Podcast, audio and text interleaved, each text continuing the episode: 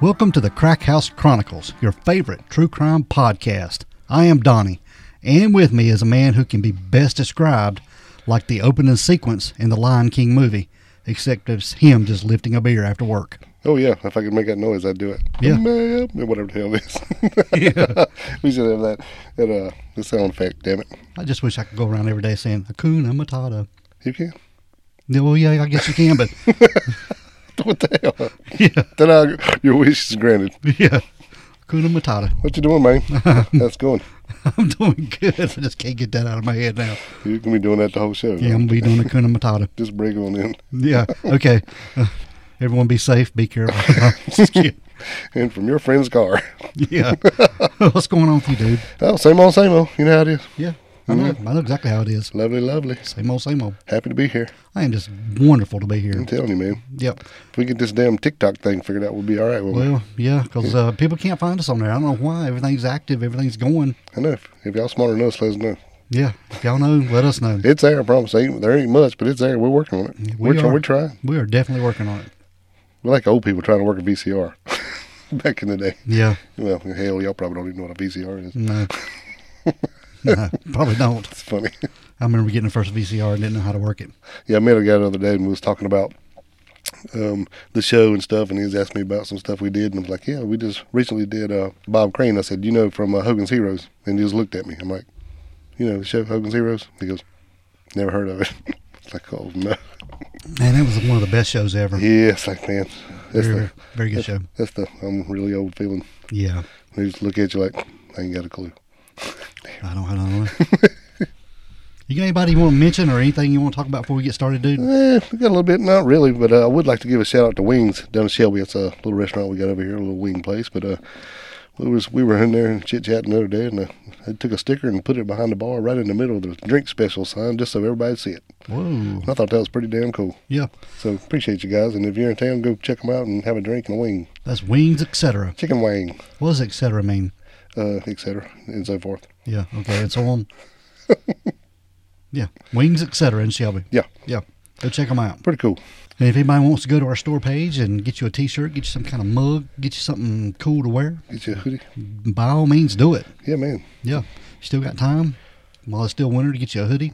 Yes, sir. They're nice too. They are very nice and very warm. Yes, and they will get a lot of a lot of uh, attention. Pe- Yeah, people they- love them. People will look at you. I wear mine all the time. Yeah, Dale does, really does.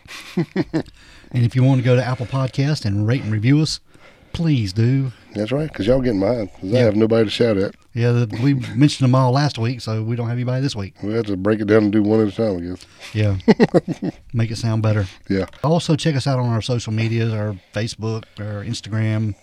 Dale posts stuff on Twitter every once in a while. yeah, every now and again. Yeah, Check out our YouTube page. Go in there and subscribe. Hit the little bell, ding. Then we're gonna start doing some stuff, some some little cool video videettes, yes, pigeonettes, or whatever you call the short ones. yeah, shorts. Yeah, be fun. Yep, it Get some will. stuff going in, man. And uh, I think we we got a lot of fun stuff coming up.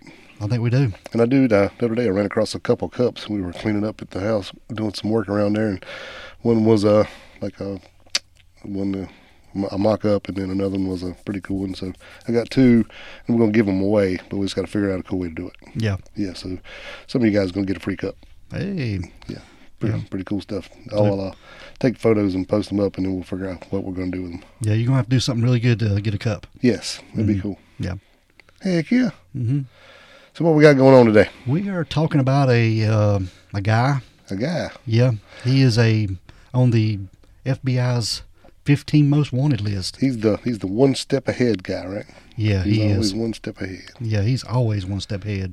We're gonna talk about him. He's definitely the hide and seek world champion. Yeah, he is.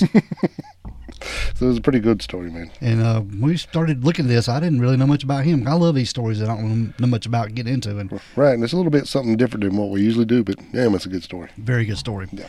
But today we're talking about a guy named Larry Porter Chisholm. Porter, like Wagner. Yeah, but he goes by Larry. Okay. Larry Chisholm. Well, he goes by a whole lot. Yeah, and we're going to we're going to talk about that too. But now Larry Porter Chisholm, he was born on December 19th of 1948 in Forest City, Arkansas. Ooh, we got a Forest City. We do right here in North Carolina. Yeah, Rapid Road. But this uh, Forest City in Arkansas has two R's Well, in it. they're fancy in Oh, there. Yeah, this, uh, we it's, only got one R. it's very regal. I think one of the R's is silent, but I'm not sure.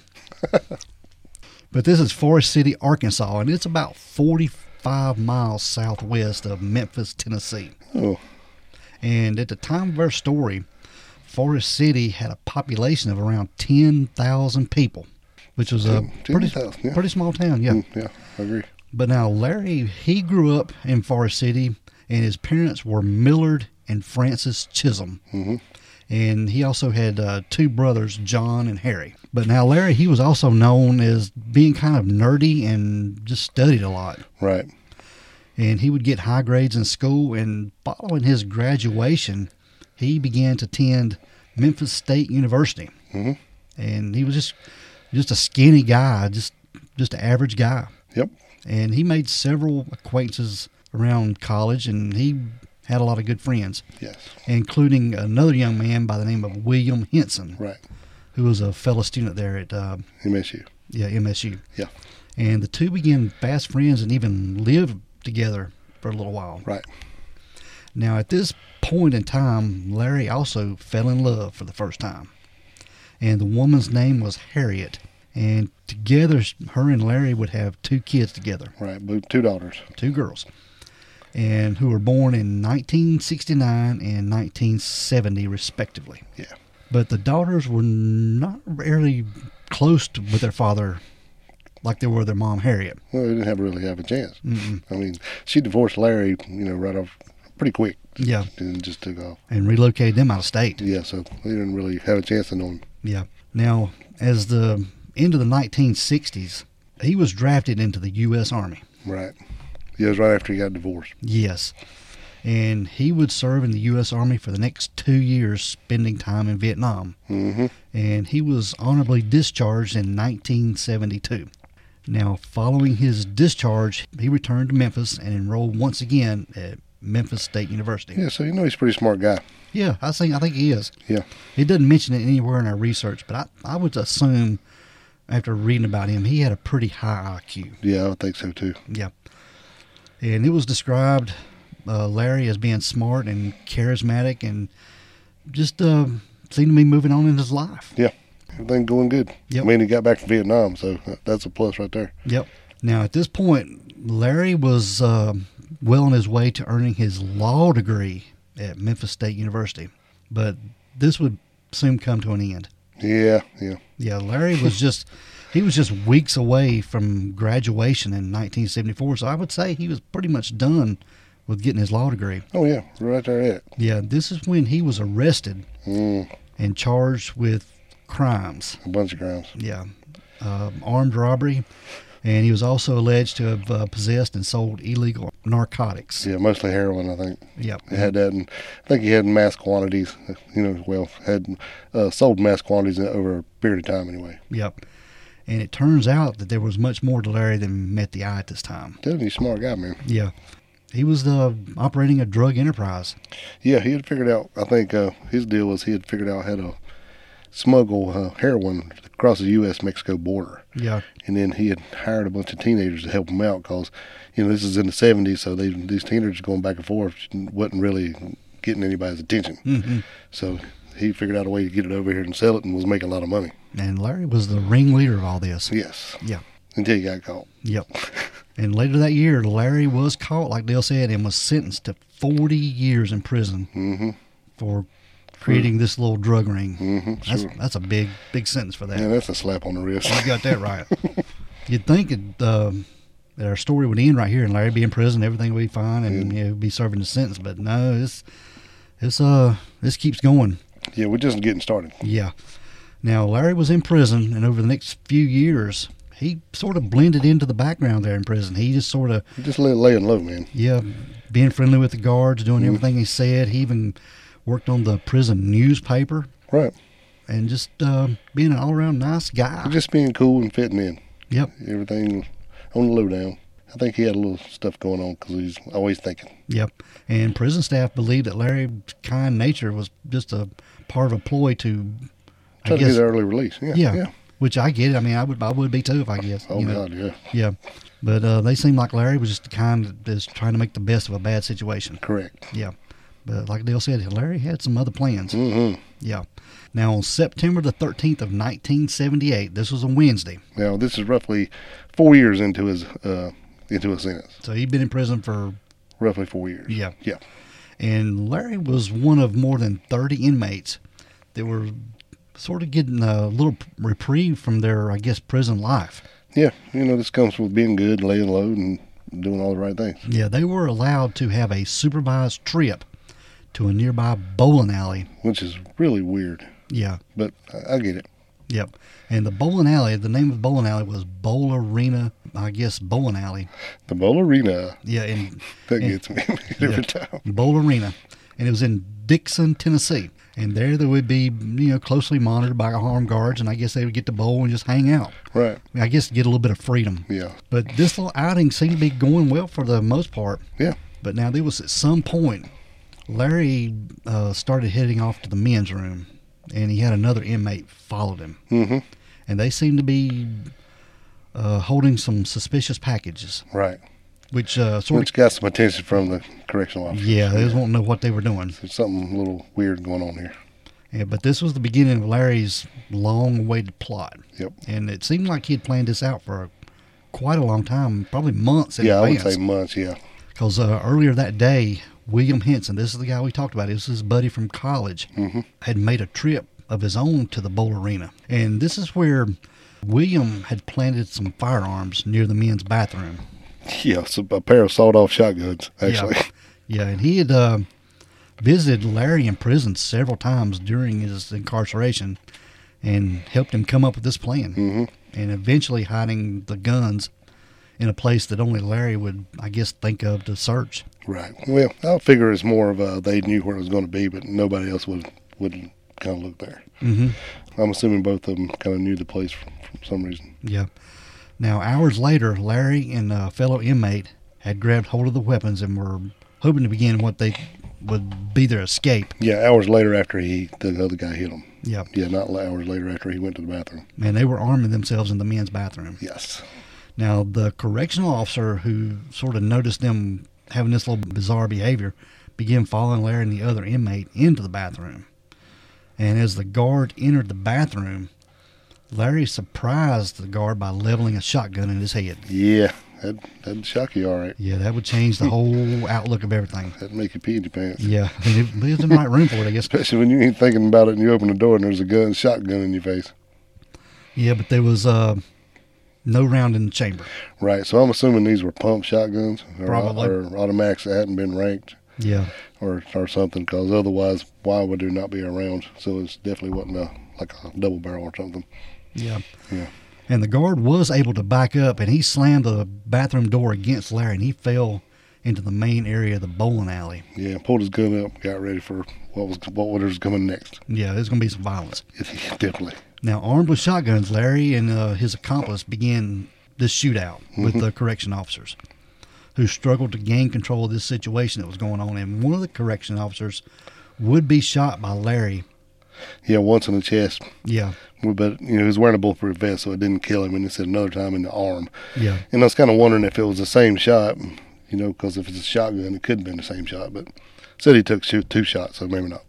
Mm-hmm. I'm just overthinking, I guess. And one of the shots that was fired back at Larry hit his hand and almost blowed his thumb off, is what had been reported. Right, because they were shooting handguns, I'm sure. Yeah. Yeah, But they said this gunfight lasted just about 30 seconds, which, I mean, 30 seconds with a gunfight is going to seem like a lifetime. that's a long time. Uh-huh. Yeah. Yeah, he's standing there in the bowl arena shooting at each other. But there have been numerous shots that have been fired, and even some even into the ceiling of the bowling Yeah, I alley. think most of them made it into the ceiling for some reason. I don't know why. Yeah. But the correctional officer that Larry had initially struggled with lay bleeding on the floor of the bowling alley, but he would later find himself in critical condition. Yeah, All right, now Larry, he began to make his escape from the bowling alley with the help of three inmates. Uh, one of them was named Ronald Lyons, and he was serving 50 years for armed robbery, correct. as well as George Bonds and Floyd Brewer, Right. who, who were each serving uh, rape sentences. Yeah, real long, like decades long, long sentences. Right? Yeah. Yeah. And they gathered the weapons from the four uh, correctional officers who were, I guess, on laying there on the floor, hurt. Either that or give up. Yeah. And the four escaping inmates then took a female employee from the bowling alley as hostage. Right. They took their the 38 caliber pistols off from the, the uh, officers. Yeah.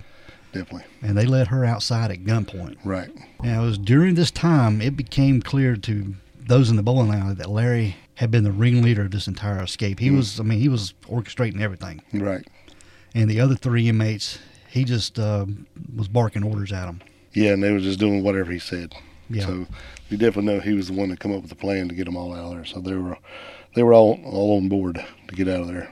And it was later, one of the correction officers would recall on America's Most Wanted. This is what he said it was a setup from the beginning, a planned out deal from the beginning. There was no back talk. He did not have to ask them a second time. Right. So they were just wanting to go, and he knew that was they knew that he was their only way out. Yeah. Yeah. And the four inmates, they made their way outside with their female hostage. A part time bowl arena plan. Yeah. And there, they carjacked a vehicle belonging to another employee of the bowling alley and began speeding towards the nearby Dixon Municipal Airport. Right. And this is where the next step in Larry's plan took place. Right. telling you, this dude's good at all figured out. He's like the Riddler or something. Yeah, he's pretty dang smart. Yeah. And this is where Larry and the other three inmates, they let their female hostage go. Yes, so far they're not killing anybody, and they're definitely not doing anything. And, you know, when when you think a female hostage gets taken, usually it's bad stuff happens with them, but not not here. They just wanted to get gone. They just wanted to get escape. Get out of here, yeah. Yep. And this is where they set their sights on the owner of the airport, who was a pilot himself. Right. And the owner of the airport, uh, he was there, and his young son was with him. And he was forced to quickly prepare a four seat Cessna. Yeah, it was his airplane. Yeah. You're Right. And the escaping inmates demanded the man fly them out of Tennessee into neighboring Arkansas, taking both him and his son as hostage. Mhm. Now, it was just within minutes the four inmates were in the air along with the pilot and his son. But this was a four seat plane, They're all crammed in there. yeah, which was, I guess, beyond capacity. I would say so, yeah. And it was not equipped for this ti kind of flight, I guess. Right. Plus, he didn't give him any time to make sure, go through all the safety uh, checks and make sure if, you know, full of fuel and all kind of stuff like that. Mhm. It was kind of like gun to the head, let's go. Let's go. But uh, shortly after crossing over into Arkansas, the Cessna it began some experience some mechanical issues, and it was forced to make an emergency landing on a dirt road Right. in Mariana, Arkansas, which was just about twenty or so miles from Forest City. So he's right back home. Now there was a farmer that was there, and he witnessed that plane landing on his property, and he rushed out there in his black truck to, I guess, to see what was going on. Yeah, go see if he can help. Yeah Yeah. and he was greeted by the four armed It's inmates. like Con Air. yeah, pretty much. Yeah. Who immediately took him captive and stole his truck. Right. But they would eventually let him go. Yeah, all of them, and even the pilot and the son. hmm Yeah. But the inmates would use his truck to get their escape. Yes. And eventually they split up into pairs, Right. and Larry fled with Ronald Lyons. And like we said, he was a man that was serving a 50 year sentence for armed robbery. Yeah, he wasn't hanging out with the rapes. No. And together they would take an elderly couple hostage, whom they eventually released. Right. Unharmed. Yeah. Again, let him go back into Kentucky. And that was when the two split up and Larry found himself on his own. Right. Now, Larry made his escape on foot from there and more than 200 miles away from the bowling alley. Police theorized that he might have been trying to flee back to the area of his hometown, where he- I guess to get back in with his loved ones and people who would die. I Somebody guess, would help him out. Yeah, harbor him. Right. yeah. Now, the two inmates that escaped with Larry, uh, George Bonds and Floyd Brewer, these were the rapists. Yeah. They had been captured just a day or so after their escape. Yeah, they didn't. they didn't get out long. Mm. and they had split up from Larry and were only able just to last a single day on their own. So you can tell you who was the, who had the brains of this operation. E Exactly. Yeah. And after being recaptured, they told the police that Larry was more than likely headed towards Texas. Right. So you know, after they got this information, they set up a bunch of roadblocks and searches and stuff. But they were trying to narrow down and figure out where Larry was, but they didn't. They didn't do no good. And it was that weekend there was a man identified Larry as the man that had asked him for a ride earlier. Mm-hmm. And a woman reported seeing a, a similar man near her home in Calico Rock, Arkansas. Now, aided by FBI agents, regional and state police began closing in around Larry, who became, I guess, desperate to find him. Yeah, you're getting desperate. And he carjacked and kidnapped a local man, taking him as hostage and using his truck in an attempt to get away. Right. Uh, but the truck was quickly located by police, who I guess converged on this location.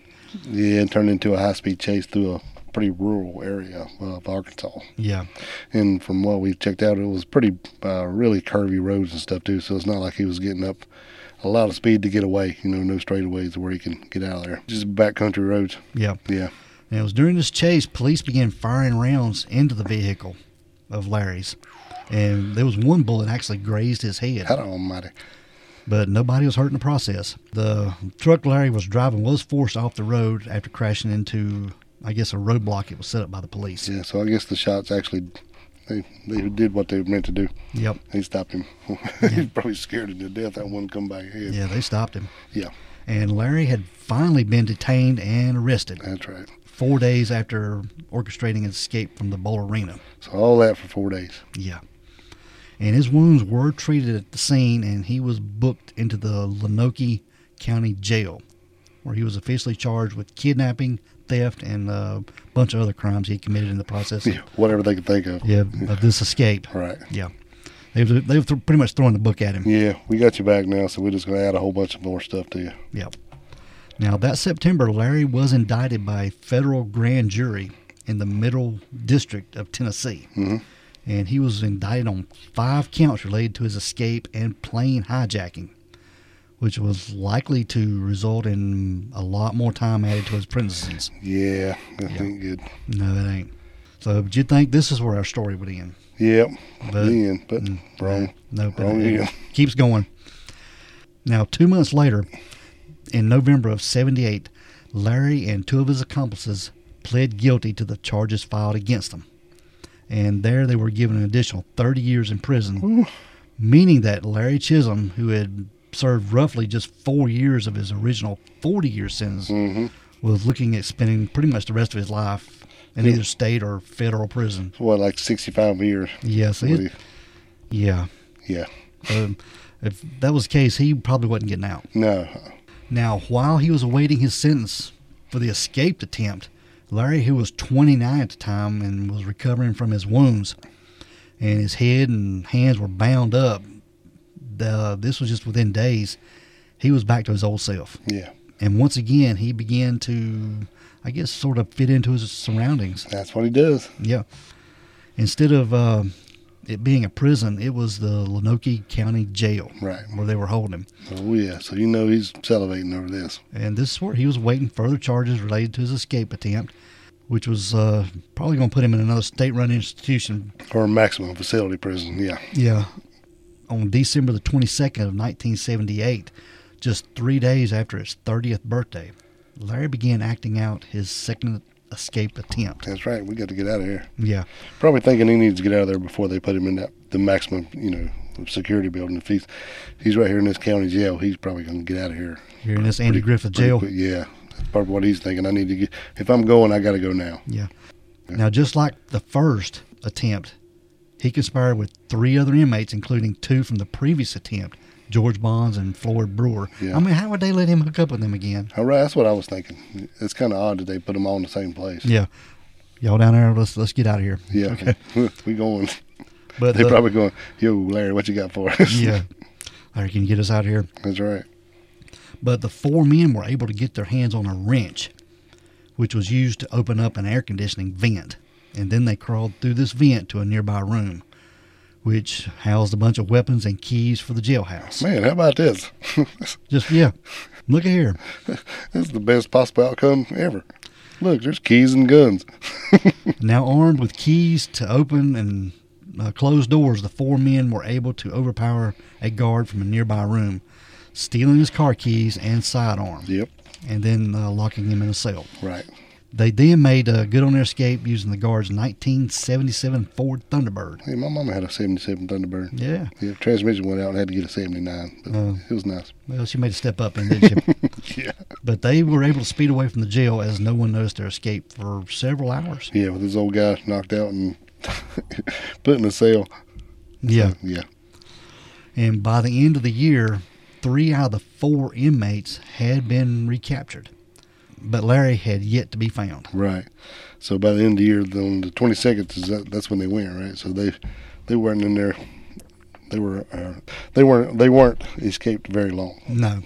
Now, Larry's prison break accomplices were eventually tracked down, and he was somehow able to avoid its capture. I think he does better when he's by himself. I think he does too. Yeah, he ain't have to worry He's Uh, just about. being slowed down. yeah, And police believe that he had fled to the area of Little Rock, Arkansas, where he was able to, I guess, blend in to society under an assumed name. yeah, kind of like he does in jail, just kind of fit in because he's just you know just a regular looking guy. Isn't it? Now, investigators would eventually learn that Larry Chisholm had adopted a bunch of fake names, Yes, which had likely been established by some of his friends of his previous escape. yeah, yeah. hmm Even uh, people were involved back in his drug operation, you know, Yeah. they probably helped him get some uh, fake ID cards as well as giving him some stuff to live on for for a few weeks. No one, nobody knows this for sure, but he it looks like he had some help from somewhere. And some of the fake names that he operated under included uh, names of uh, Daniel Barry, George Rupert, Gary Bioni, as well as both George and Earl McLean. Hmm. And with these names, Larry was able to move around the country, you know, unimpeded. Right. And we're talking about the 70s here, so it's definitely not like now. But uh, the trail would go cold on Larry for several months after his second escape. So he did a lot better this time Yeah. as far as staying out of jail. And investigators soon theorized that Larry could have helped finance his early travels by single handedly robbing a bank. Hmm. This was the first national bank in Cincinnati, Ohio. And the robbery took place about a month after his escape on January the 26th of 1979. And it involved a man who looked a lot like Larry. And this man had entered the bank and pretended to be an official with the U.S. Treasury. And then once he got in, he claimed to have a bomb. Yeah. Yeah. And this man then left the bank with about $250,000 in cash and bonds. Now, that $250,000 back in the seven, 1979, how much would that be today? Yeah, roughly that's uh, $1,022,000. Wow, that, that would, um, That gets you quite a ways in 79. yes, it would. and it was later believed that Larry had been the man behind this robbery, and despite being officially charged or convicted in the case, he was indicted years later in 1985, Right. just one day before the statute of limitations ran out. Well, that sucks. and some eyewitnesses had identified him with mugshots, but since he never stood trial for the crimes, it's hard to determine whether he was actually involved. Right. And, you know, they didn't really have any photos back then, I'm sure. Mm-mm. And you know, he didn't shoot anybody. Nobody got hurt, and he just kind of walked out and blended in the crowd and disappeared. Yep. It's crazy. Yeah. Now the hunt to find Larry Chisholm had eventually grown cold by the summer of 1979, but police would later learn that he had found his way to New Orleans, Louisiana. And it was that summer he began working a series of, I guess, manual labor jobs. such- Yeah. such as roofing, siding, and I guess any kind of building. Construction type stuff. Yeah. yeah. And while living and working in New Orleans, he began rooming with a coworker he would become friendly with by the name of Jimmy Price. Jim Price. And eventually he started dating a local woman named Evelyn Wood, who would be one of the many women Larry, well, I guess, fooled over the next several years. Right. But Evelyn had no idea of Larry's history, No, and she didn't even know his real name. I'm sure. and she only ever knew him as uh, either George or Earl McLean. Does that mean he was? She knew him as both, or we're not sure. Probably which, not which sure. one he was using. Probably not sure. Okay. Yeah, and she didn't even know that he had escaped. He was an escaped fugitive with an active warrant from Well, why multiple Oh, would- states. Well, you know, one. I mean, that's not something you go, hey, how you doing? Yeah. Let me tell you a little I bit. have a rap sheet. yeah. And after a short period of dating, the two moved in together. And in the latter part of 1979, Larry would uh, suffer a serious injury while doing some construction work. Yeah. Yeah. This this was when he was using the fake name McLean Yeah. He should have used John McClane. Yeah. Then that way, you know, all this stuff wouldn't have mattered. He could have got got through it. He could have walked on glass barefooted. That's right. Yep. Larry began working a series of manual labor jobs, and he even uh, would give blood pretty regular to Yeah, that's why he was making money working those jobs and giving uh, plasma donations. yeah to get money. Right. But this one, he was loading plywood onto a roof at a roofing site, Yeah. and he slipped and fell two stories. Yeah, that'll do it. Yeah, and later that day, he was admitted to a nearby hospital in New Orleans where he would spend the next several weeks recovering. Right.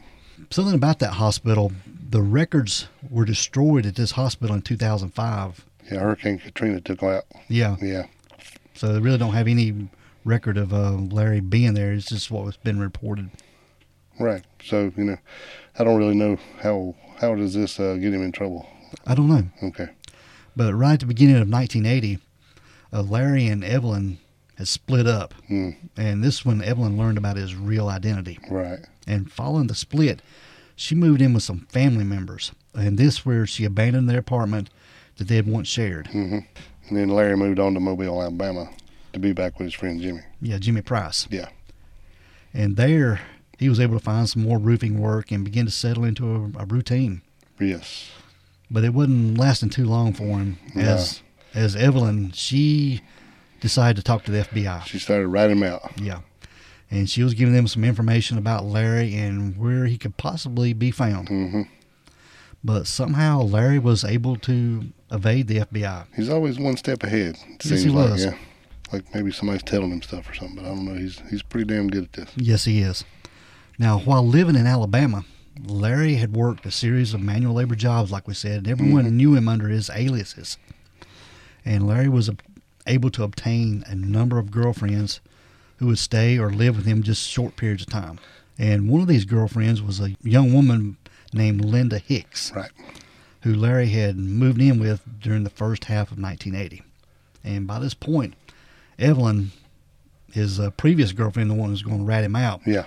had turned on Larry and informed the FBI about his whereabouts. Yep. It was just too late in getting him. Yeah, just one step behind him. hmm And it was one month later, after Larry's most recent escape, police were able to track down Linda Hicks.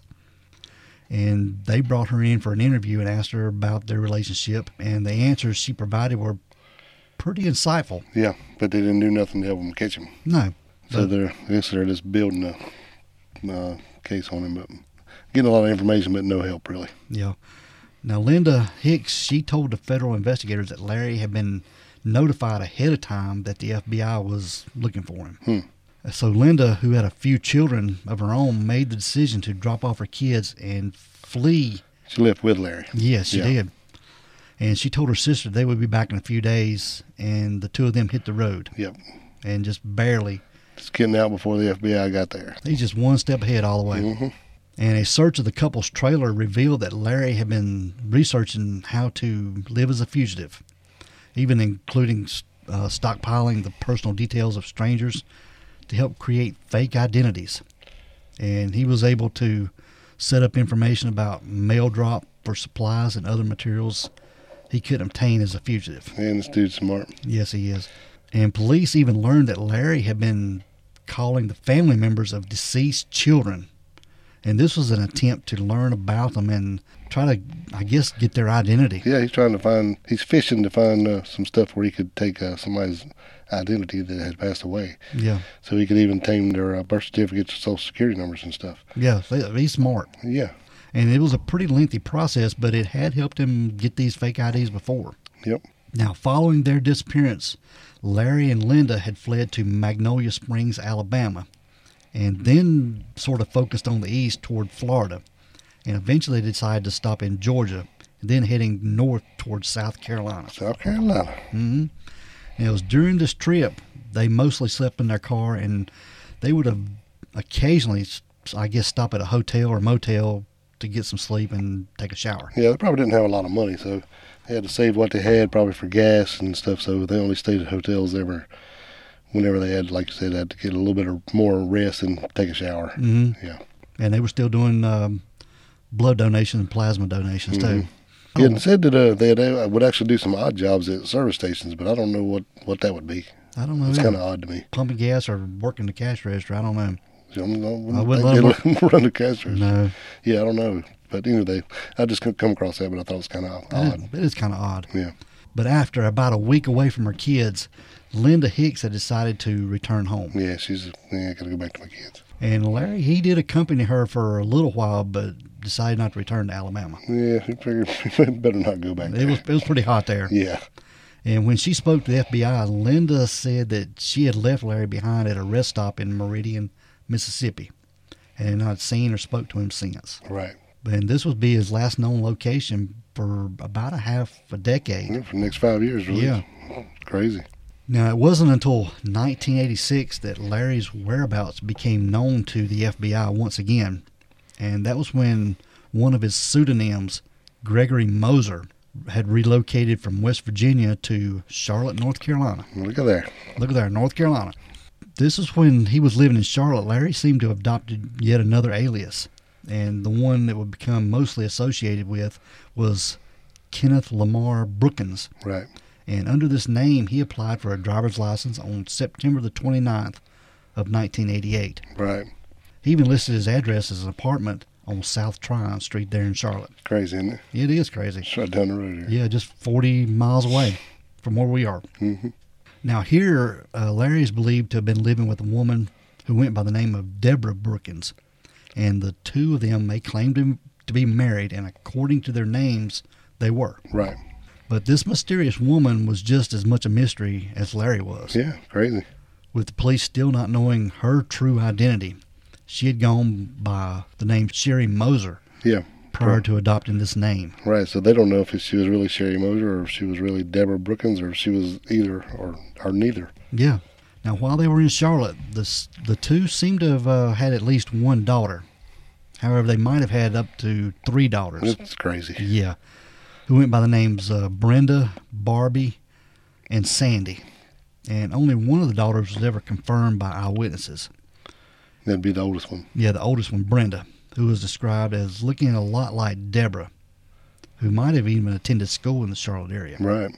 But the existence of the two other daughters has not been ruled out. And together, these daughters were believed to have ties to Rock Hill, South Carolina, hmm where they could have been homeschooled. Right. So I think the problem was they nobody knows if it were three daughters or if it was just one going by different names, just like um, like Larry and Deborah. Yeah, So it could have been could have been three, could have been two, could have been one. that's- Crazy. yeah, this guy's good, man. He's good, man. Now, for a while, the family lived in a motel while Larry began looking for work in Charlotte. And they began to attend a local church. And the church was the Christians United for People Ministries, often abbreviated as CUP. The cup. They reached out to obtain assistance with food and clothing as they tried to stand up on their own two feet. Right. Yep. Now, the minister of the this church, his name was Tom Johnson. Man, campus after Tom Johnson. Yeah.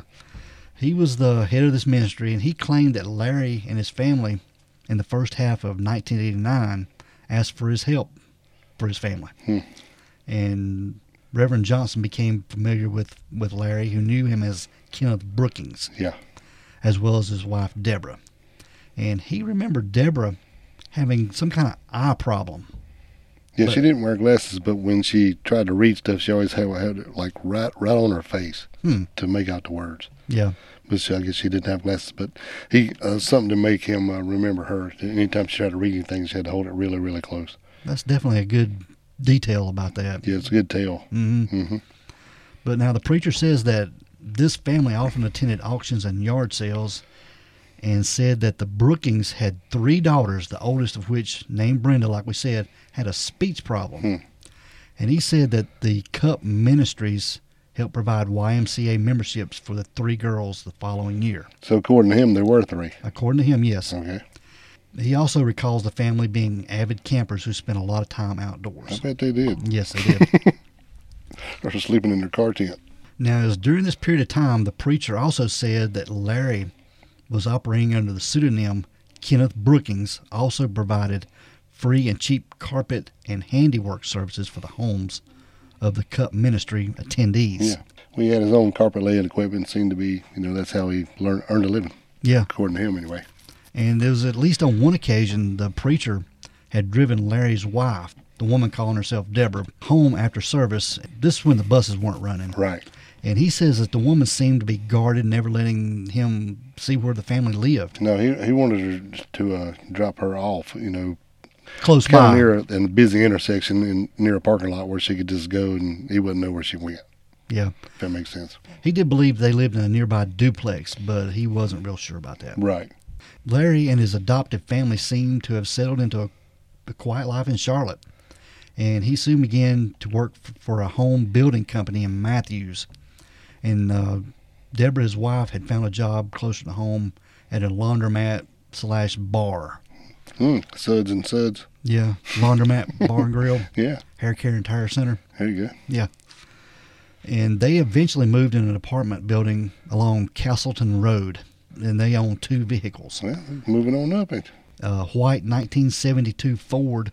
It was a fixer-upper that Larry had purchased from a coworker, as well as a 1978 Chevy van, which Deborah drove the most. it? Chevy van. hmm Now, a guy named Sheldon Lewis was one of Larry's coworkers and friends, who knew him as Kenneth Brookins, Yes.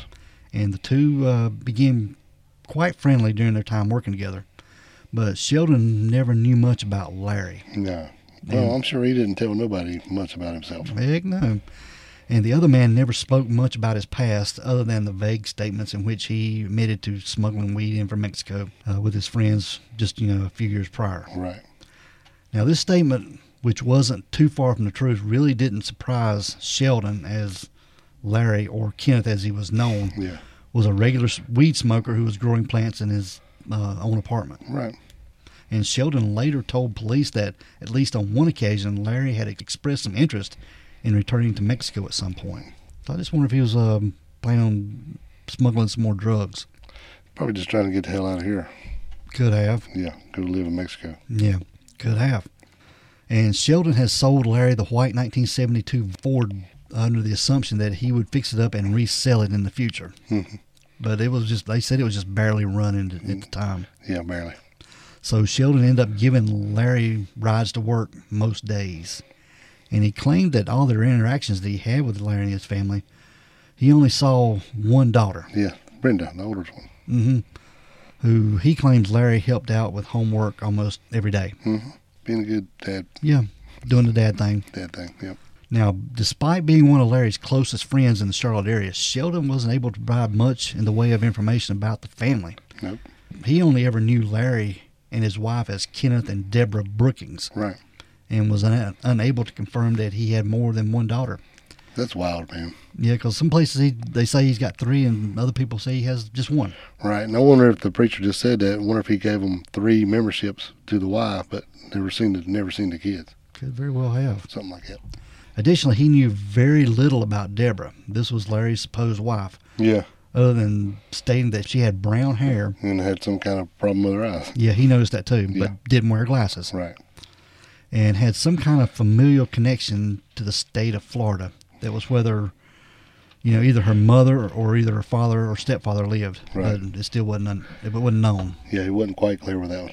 Now, this life as Kenneth and Deborah Brookins seemed to fit Larry pretty well. Yeah. They've been living there in Charlotte. Well, they was doing pretty good. I mean, they had a, their own place, couple cars. hmm Both of them were just have jobs. Three one kids. Yep, but on January the 3rd of 1990, it was pretty much flipped. Yep. Dropped That- him on his head here. Yeah, that Wednesday evening, the TV show Unsolved Mysteries, they aired a segment about Larry Mm. and his escape from prison over a decade earlier, which was in December of 1978. Yep. Now, Larry, who was living as Kenneth Brookins, actually saw the episode as it aired. Wow. and seemed to realize that um, the life he had built was about to come crashing around him. Yep. Not good. Now, in an effort to, I guess, keep his freedom, Larry fled with his family, Yep. hmm and together they left behind almost everything Yeah. except for the clothing on their back. Yep. They Yep. left they left furniture, food, Even his upcoming paycheck. yeah, Yeah. which uh, Larry never collected, No. It's okay. and they left town in the 1978 van, and they never looked back. There, Right. Now, right before leaving town, Larry had called a coworker of his and told him they, that he had just seen his own story on Unsolved Mysteries. and he said that he was leaving, but we would be back in about three months to pick up his final paycheck. In the meantime, his coworker could have everything left behind in the home or the workplace. So yeah, he just told him you could have everything. I'm leaving. I'm yeah, out of here. we checking out. Yeah. But he never did go back and get that check. No, So he never returned back, and uh, he never contacted anybody, any of his friends, or even that guy again. That Mm-mm. never just disappeared. and in a single night, Larry and his entire family had just disappeared. Yep, poof. Now, investigators would be able to pick up Larry's trail one last time in Atlanta, Georgia. And he had been in Atlanta in December of 1990. This was about m- 11 months after his getaway from Charlotte. Mhm. And police knew this because he had sold his van to another roofer in Atlanta who bought the van for his work. But unfortunately, uh, he would not register this vehicle for close to a year. Which is good for Larry. Yes, very good. So it wasn't until 1991 the police learned about this. Yeah, it was almost two years after leaving Charlotte. Yeah, 'cause- but he could be anywhere. Right, long head start. But this last stop in Atlanta on December the 4th of 1990 would be Larry Chisholm's last known location. And in the decades since, he has become like a ghost Hmm. and rightfully been one of America's most wanted men. Said that right. You know, basically, you know, during all these escapes and stuff, you know, he had a lot of help, you know, and from the inside and the outside, especially from his buddy uh, William Henson. You know, and This was from Mem- Memphis State University. Yeah, and he Yeah. was he was the one who basically put the guns in the bowl arena, and they finally figured out who that was, and they had him. And actually, he was on the run for nearly 13 years himself, so he was doing pretty good as himself, you know, being on the run and hiding. But eventually, he turned himself into the FBI, Yeah. so they got him. Now, Larry Porter Chisholm is still wanted by the federal officials. Oh yeah, with uh, numerous outstanding warrants existing for his arrest. And his trail became cold just days after his story was featured on Unsolved Mysteries. crazy man. And other than a brief record of him being in Atlanta, That's it. that's it, man. He he's like a like we said a ghost, but he's been in the wind for almost 40 years. Yeah. But Larry's case was forwarded to the U.S. Marshal Service in 1993, and they've been conducting extensive investigations into Larry's whereabouts and his past. They don't have any clue now. I mean, it's just No idea. mm-mm. You know, and Larry's still believed to be alive and well today. You know, he's, they kind of know him as a, the chameleon. yeah. You know, just a mundane, normal-looking guy. He's about five foot ten and weighs about 160 pounds, less they know, with uh, brown eyes and black hair, which would probably be a little grayed by now Mm-hmm. if he's still living. But Larry is described as a guy who doesn't talk much, but can blend into most conversations. Oh yeah, so he's a smart guy. That's what, like we say. Very smart. Now, if any of this information sounds familiar to anybody, you can call the United States Marshal Service, and any tips can be called in to 1 877 926 8332. Right. And you can even submit tips online at the following web address is www.usmarshals.gov slash tips. Last tips. And we'll put that phone number and web address in the show notes. yes. But to this day, Larry Chisholm has been the longest lasting fugitive on the United States Marshal Service most wanted list. The hide and seek world champion for 40 years. He is believed to be alive and well today and would be in his early 70s. Crazy. Yeah, I believe if I seen him now, I don't even know if I'd call. I mean, like I he- don't know. I don't know if I'd recognize him or not. well, no, it ain't like he killed anybody. I mean, through, No, through all this stuff, nobody got killed. no. I mean, he did shoot a cop, I guess, but Yeah. And he got shot back, so it should be even. running a drug ring. Yeah, yeah, that's true. Yeah. But that's the story of Larry Porter Chisholm. If that's what you want to call him. Yeah. But He, Crazy. he could be known by any of those aliases. All right, Dale, we're going to get out of here, dude. All right, man, let's roll. We want everyone to be safe. Please be careful and always be aware of your surroundings. Because the next episode could be about you. This is the Crack, Crack House House Chronicles. Chronicles.